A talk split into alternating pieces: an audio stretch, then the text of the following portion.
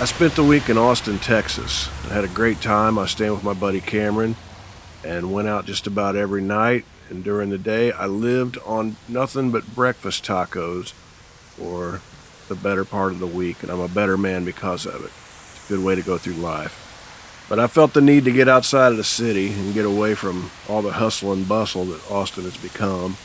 So I drove down south and I went to visit Blaze Foley's grave. It's a beautiful stone they have out there, and uh, it's all surrounded by live oaks. Just a beautiful, quiet surroundings down south of Austin. And afterwards, I went over to my buddy Adam Carroll's birthday party. He had a party at Sam's Town Point and hung out there, got to see him. If you don't know about Adam, you really need to look him up. He's wonderful. He's one of my favorite songwriters, and he's one of my favorite people. But if you want to check him out and you're looking for a place to start, just check out Errol's Song, Bernadine, Oklahoma Gypsy Shuffler, you know, Rice Birds, and uh, I don't think you'll be disappointed. The next day, I started heading home and I drove back. Driving through eastern Texas, I stopped off in Sulphur Springs, Texas. I heard there were some giant cow statues that I had to had to go by and see, and I saw those. They were about as big as a house and enjoyed that. I kept driving. I stopped off in Hot Springs, Arkansas. I heard about Babe Ruth's home run that when he was in the minor leagues there in Hot Springs, he hit a home run that was 587 feet. And at the time, no one had ever hit one that was over 500 feet. And it just happened to land in a crocodile pond that's still there. So I went over there and checked that out. There's a petting zoo right next to it. Of course, I went over and had to pet some deer and goats. I sent Amy home some pictures, and she was really mad that she wasn't able to partake in it. But I'm all about petting some farm animals. I even took a picture of a mural on the side of a brick building there in Hot Springs of some kind of a cigar ad, very old vintage ad. And then I realized that about two hours earlier, J.D. Wilkes was at the same spot and took a picture of the same mural. And great minds think alike, I guess. But I made my way back to Nashville, and it feels awful good to be back home.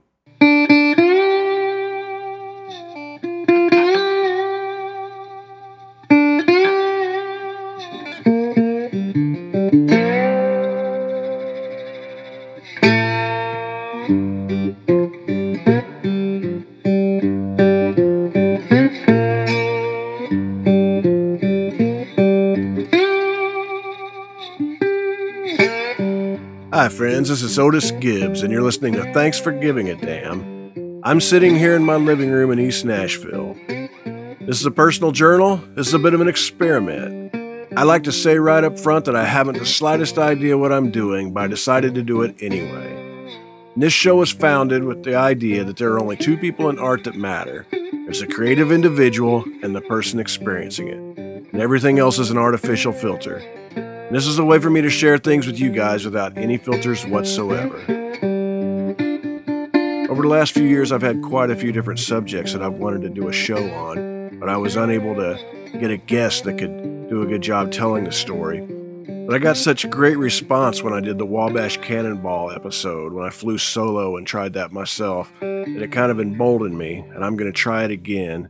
So I'm going to fly solo again this time, and I'm going to talk about Blind Willie Johnson. The music that we enjoy and listen to today all came from somewhere. Those of us making music, you know, we're just building upon what people have done for generations before us. A lot of times we don't even know the names of these people. I think there's a saying that we're standing on the shoulders of our forefathers, and I think in music that's definitely true. And one of those people was Blind Willie Johnson. He's not the most known person. I'm guessing if you're listening to this show, you're one of the people who dig much deeper and you might know about him.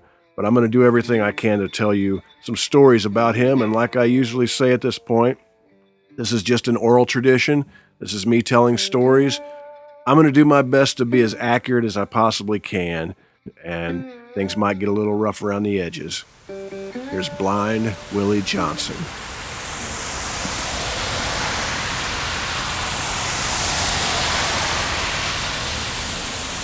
There's a mythology that surrounds old blues singers you know, from way back in the day, talking about poverty, rough living, having really hard lives. And Willie Johnson was the epitome of that.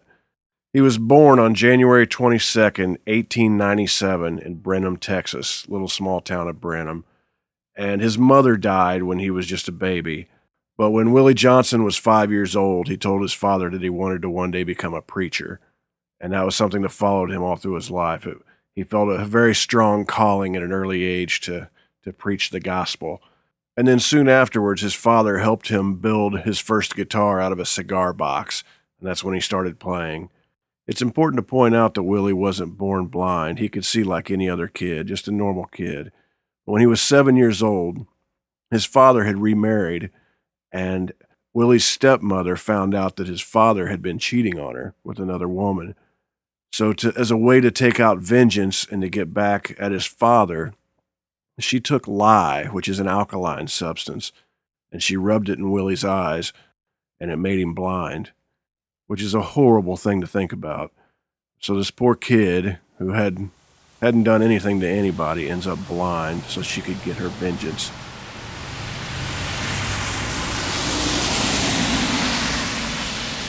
So as the years went by, Willie got really good at playing guitar and singing and his father would take him downtown and drop him off on a street corner all day. And Willie would stand out there singing gospel songs. And it's important to point out that Willie never thought of himself as a blues singer. He always thought of himself as a gospel singer or a preacher or a minister. And he would sit out there, he would sing gospel songs, and people would give him money, and he would do a little bit of preaching. They'd give him a little bit of more money. He'd take it back, and it would help them get by. There's a story about Willie singing on the streets in New Orleans in front of a courthouse. And he would stand out there and he would sing gospel songs. And he was singing, If I Had My Way, I'd Tear This Building Down, which is a story about Samson and Delilah from the Bible. And a big crowd gathered around. A lot of people were listening and they start singing along. So, right in front of the courthouse, you have a big group of people all singing, If I Had My Way, I'd Tear This Building Down over and over again at the top of their lungs. And there's a police officer nearby who heard this and got a little bit frightened by it. And he thought that there was some kind of a, a riot breaking out. He thought that, you know, he was, Willie was inciting this riot and something bad was going to happen. So he misunderstood the whole situation and arrested Willie. But that gives you an idea just how good Willie was at what he did. Most of the details of his life are just lost to history we just don't know that much about him. It's become a bit of a mystery amongst amongst blues fans. What we do know is there's only one known photograph of him in existence, and he recorded 30 songs in his lifetime in five recording sessions over a couple years, and recorded in Dallas, New Orleans, and Atlanta. All of these sessions were for Columbia Records, and the first session he did was on December 3rd, 1927, in Dallas, Texas we don't know where that was. Maybe the information's out there somewhere, but I couldn't I couldn't find it. It was somewhere in Dallas. It's likely that it was in a hotel room. I'm guessing there's some document somewhere with the exact location that's locked away in a dusty file cabinet somewhere in Columbia Records vaults. At that first recording session, December 3rd, 1927, in Dallas, he recorded, uh, I know his blood can make me whole. Jesus make up my dying bed. Mother's children have a hard time. If I had my way, I'd tear this building down. It's nobody's fault but mine, and dark was the night, cold was the ground. The first 78 RPM record re- the Columbia released of his music had Mother's Children Have a Hard Time on one side, and If I Had My Way, I'd Tear This Building Down on the other side. And it sold 15,000 copies, which is saying something because that's more than Bessie Smith was selling at the time, and she was a very popular artist.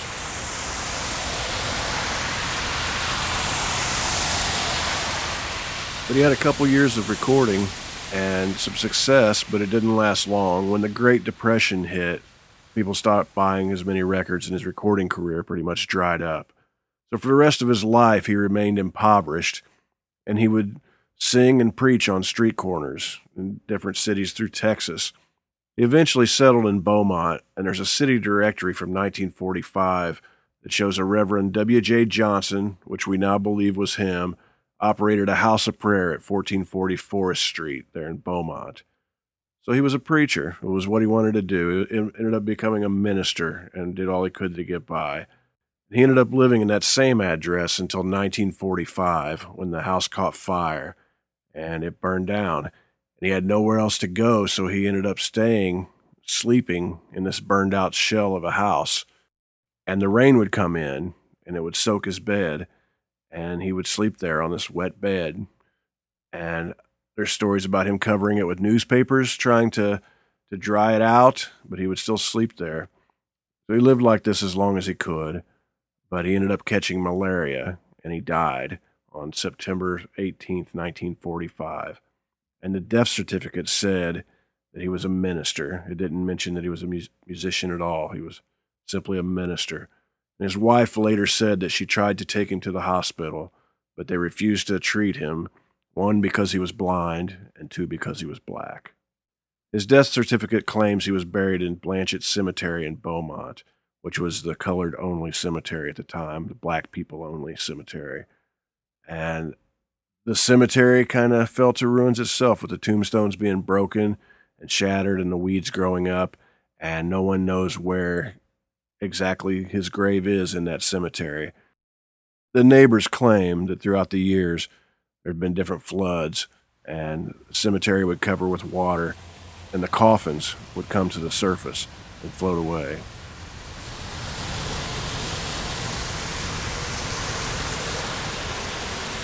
His legacy is that he became one of the most influential of all the early bluesmen. He ended up influencing people like Muddy Waters and Howlin' Wolf. And even in New York, Reverend Gary Davis would play his songs, and people like Dave Van Ronk or Bob Dylan would hear that, and they would learn the songs also. Fred McDowell would play his songs. And he's been covered by everyone from Led Zeppelin, Springsteen, Grateful Dead, White Stripes, there's a long, long list. Duane Allman, Jimmy Page, Eric Clapton, Ry Cooder all claim he's one of their heroes. A couple quotes that I'll read. Eric Clapton said that his playing on Nobody's Fault But Mine is the finest slide guitar playing you'll ever hear. Jack White says Dark Was the Night, Cold Was the Ground is the greatest example of slide guitar ever recorded. I stumbled across this interview with Ry Cooder where he's talking to Jason Obrecht. I'd like to read you some of that. There's some really nice quotes. Ry Cooder says, Of course, I've tried all my life, worked very hard and every day of my life, practically, to play in that style, not consciously saying, Today is Tuesday, I will again try to play like Blind Willie Johnson. That sound is in my head, and really, when you come right down to it, you can sit down and play some of his tunes. And the single string melody thing that he did, which is so great, he's so good. I mean, he's just so good. Beyond a guitar player, I think the guy is one of these interplanetary world musicians, the kind of person they talk about in the Nada Brahma book, where the world is sound and everything is resonating. He's one of those guys. There's only a few. When asked about Dark was the ground, cold was the night, Ry Cooder says, That's the most transcendental piece in all American music. But Dark was the night is the cut. Everybody knows that lick. You can throw that lick at anybody nowadays. I threw it up inside Paris, Texas, you know, and everybody relates. And now you play that lick and everybody knows what it is. It's like an unspoken word. It's really amazing. I'll really tell you, Blind Willie Johnson is in the ether somewhere. End quote. Ry Cooder mentioned Paris, Texas in that quote.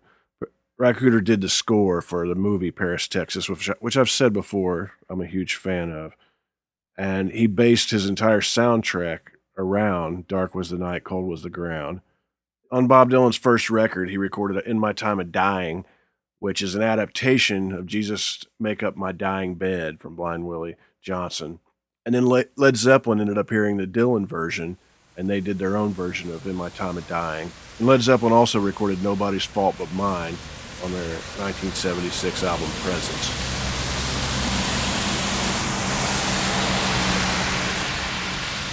I played a blues festival a few years ago in Monaghan, Ireland, and I met a guy named Steve James, who's a wonderful guitar player, just a great guitar player, and he's also quite the historian. And we shared a train ride back to Dublin the next day, a couple hours long, and sat next to each other. And he just told me a ton of great stories. Really wonderful guitar player, wonderful guy, and I urge you to look him up on YouTube and see some of the videos on there of him playing. He's I can't say enough good things about him when I was researching this, I stumbled across this quote and I just wanted to put this in here. Anybody who's ever played the bottleneck guitar with some degree of accomplishment is quoting Blind Willie to this day. That's Steve James. There's also this great article that was printed in the Austin American Statesman quite a few years ago by Michael Corcoran, which I highly recommend you go look up at michaelcorcoran.com. But a quote from that article even though his guitar playing inspired a host of Delta bluesmen from Johnson and Son House to Muddy Waters, Blind Willie refused to sing the blues, that style of pre war music preferred by collectors and historians. He sang only religious songs, which explains a big part of his relative obscurity. His gruff evangelical bellow and otherworldly guitar were designed to draw in milling, mulling masses on street corners, not to charm casual roots rock fans decades later. Again, you can read the rest of that article at michaelcorcoran.com.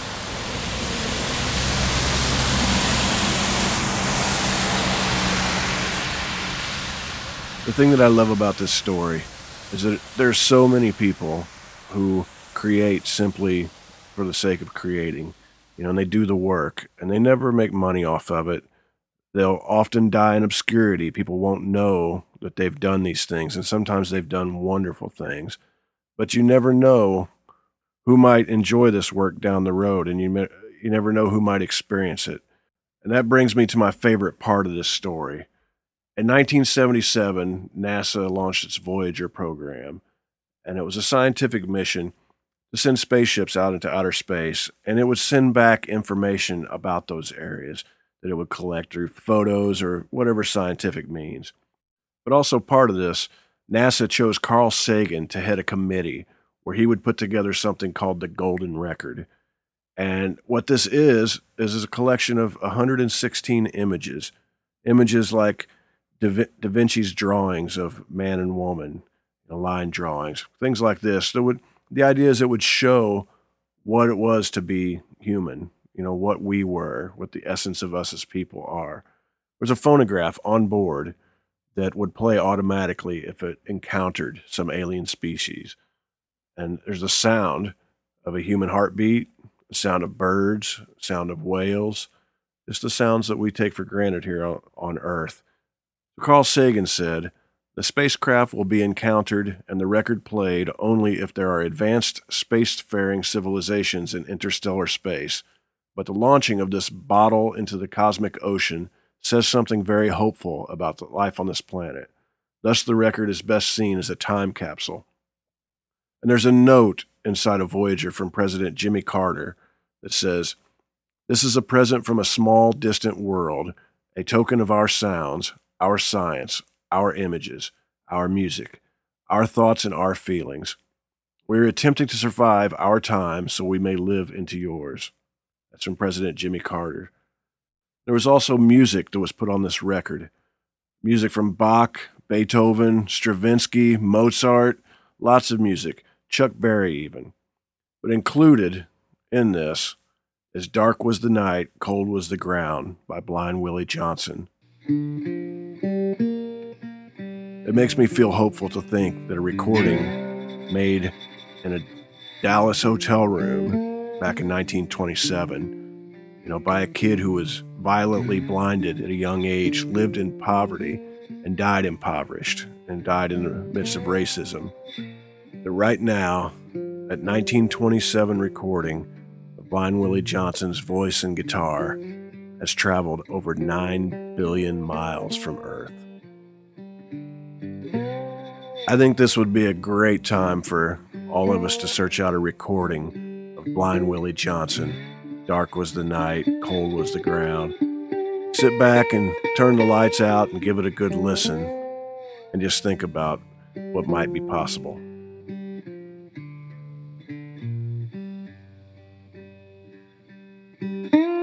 I'd like to thank everybody for listening in, and I'd like to thank you guys for letting me fly solo and tell you stories about Blind Willie Johnson. If you'd like to help support this show, just go to otisgibbs.com. You can pick up a CD, a t shirt, you can download any record I've ever made, you can buy one of my photographic prints, you can buy one of Amy's records, you can buy one of Amy's children's books. But anything that you buy, We'll mail from our living room to yours, and we'll even put in a little thank you note. If you'd like to help out but you're a little short on cash, just go to iTunes and leave us a five star review. Leave a comment. Subscribe while you're there, and you'll get a brand new episode free every Wednesday. But if you enjoy this show, or you enjoy my music, or you enjoy Amy's music, please take the time to tell a friend and help us spread the word. And if you'd like to send us a message, we'd love to hear from you. Just send it to info at otisgibbs.com. I'm Otis Gibbs. Thanks for giving a damn.